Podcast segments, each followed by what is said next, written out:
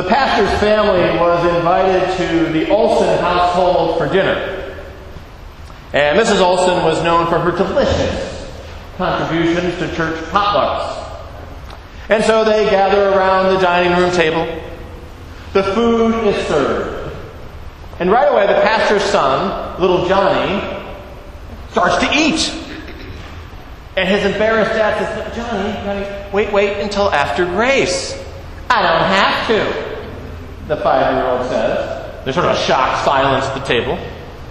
And then his little Johnny's mother says rather forcefully, Of course you do, Johnny.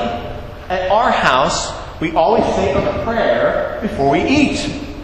I don't have to do that, little Johnny said. That's at our house. And this is Mrs. Olson's house. And she actually knows how to cook. How, do you know how to be blessed by the Bible? Today finishes up our series on the Bible.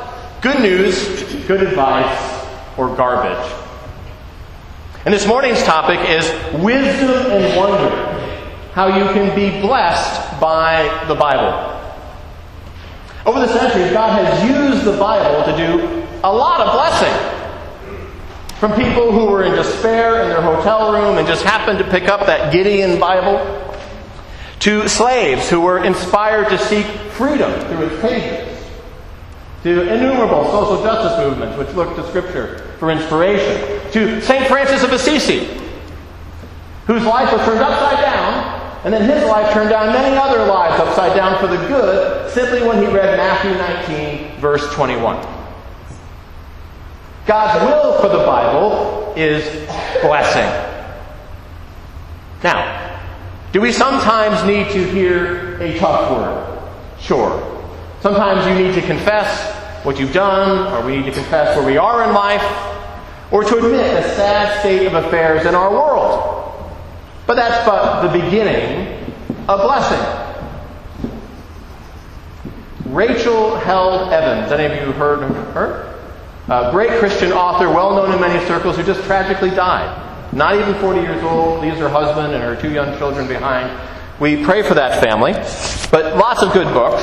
And in one of them, Inspired, Slaying Giants, Walking on Water, and Loving the Bible Again, she writes this quote, The sacred text becomes a crucial point of contact, a great dining room table erected by God and set by God's people, where those who hunger for nourishment and companionship can gather together and be filled. End of quote. The Bible is best read in community. Yes, you and I should read it devotionally, privately, as part of our discipleship, as a part of knowing the Christian story and inviting others. But even when we read it privately, we should read it from a community perspective. Reading the Bible in community helps us to avoid errors, lets us tap into the rich treasures of the Christian past, and helps us to deal with difficult passages. Reading the Bible community in community helps us to love others and build spiritual friendships. And reading the Bible in community stretches our perspectives. It helps us to listen to other, other voices.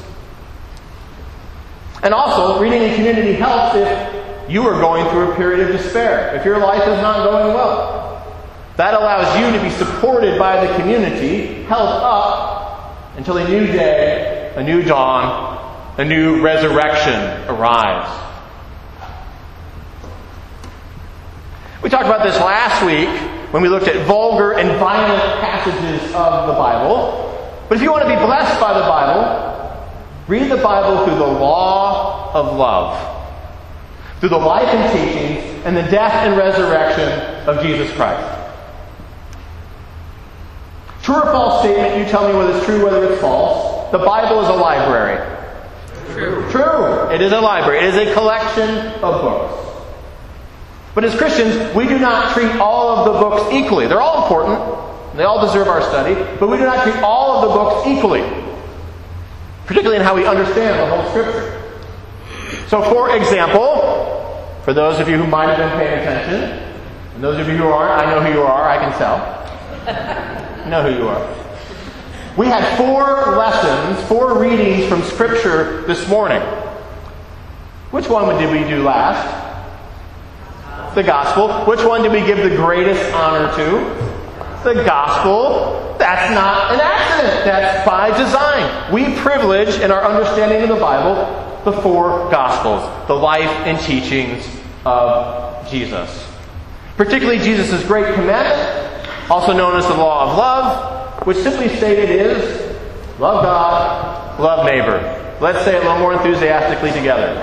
Love God, love neighbor. All right, some of you are waking up. As Christians, you and I need to recycle. We need to recycle, recycle every passage through the law of love, particularly the difficult ones, hard ones, the ugly ones, the vulgar and violent ones. But now, this does not mean spinning every passage of Scripture so that everything in the Bible comes out rainbows and reindeer. Sorry, Rudolph. He's here. He's here. Because that would be a violation of the Bible. That would be mishandling the Bible to spin everything rainbows and reindeer. That would fail to yield a robust understanding of love as taught and exampled by Jesus. Love can forgive. Love can confront. Love can set. Nothing was meant by that. We'll talk later. Love can set healthy boundaries. Hey, you need to stop doing that. Love can set free from unhealthy boundaries. It's okay. It's all right. And at St. John's, we believe that love transforms lives. Turn to your neighbor and say, Love transforms lives. And now, for three amazing jokes. Short but amazing jokes. Well, I'll leave it to you to determine whether they're amazing. They, may fall short of that. So, number one, I did not like my beard at first, but then it grew on me. number two, now no matter how much you push the envelope, it will still remain stationary. and number three, I've been reading this book on anti gravity. I just can't put it down. Sort of went in a progressive downward spiral. So, how can you be blessed by the Bible? How can you get to the point where you do not want to put it down? How can you experience wisdom and wonder through its pages? Well, there are actually a lot, a lot of ways. There's 2,000 years of ways that we can learn. But two starting points, two key, big, shiny, treasure gold coins to be blessed by the Bible. Here they are. Deposit them into the bank of your brain. If you want to be blessed, blessed by the Bible, number one, read the Bible in community. Read the Bible in community. Let's say it together. Read the Bible in community. And number two, the other shiny gold coin to put in your bank is read the Bible in love. Read the Bible in love. Let's say that together. Read the Bible in love Now I'm going to toss out just a whole bunch of other ways you might be blessed by the Bible. Catch the stuff that interests you, that's useful to you, drop the rest. Read the Bible like great literature. Look for the big story. Catch the subtle details of place names and character names. Get out your shovel. Research biblical archaeology. Understand the culture of the times.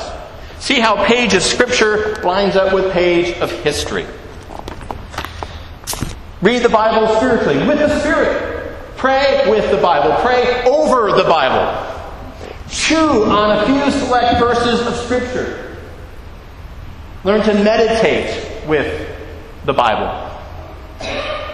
Allow the Bible's great themes, great symbols, and great poetic language inspire and fill your imaginations. And look for and listen for the echoes, echoes of the Bible in our liturgy, in our song, and even in the structure of our sanctuary. It's all there to be heard, it's all there to be seen. And then look at the great commentaries. Look at the great books that will make you a better reader of the Bible. Read the ancient commentaries from the great teachers of the faith from centuries ago. Read books from Catholic perspectives, mainline perspectives, evangelical perspectives, charismatic perspectives, feminist perspectives, and on and on and on. In other words, go into the great warehouse that is Christianity and go into each room and see what they have to say about the Scriptures. Memorize a verse. Anyone here ever memorized a verse of Scripture? Memorize another one. Debate the theories. Debate the theories like what is the genre of Genesis and how do we reconcile the science with this and how do we reconcile Kings and Chronicles and the dynasty of David. Get into all those kind of theories. Debate that stuff. Use a study Bible. Use a study Bible. Use a study Bible. You are injuring your ability to read the Bible. You're doing this without having a study Bible. Use one. There are a lot of good ones. We could talk about which ones in particular. The Bible. Good news, good advice, or garbage. With God's inspiration and read in community and read in love, the Bible is good news. Sure, there's some good advice. Sure, there's some garbage, there's some ugly stuff, difficult stuff in there.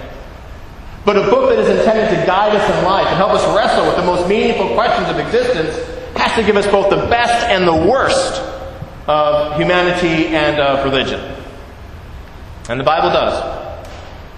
And as Christians, we approach the worst through the lenses of the best the life and teachings, the death and resurrection, of Jesus Christ. Oh, and by the way, what's our mission at St. John's? Love God, love others, make disciples. Where did that come from?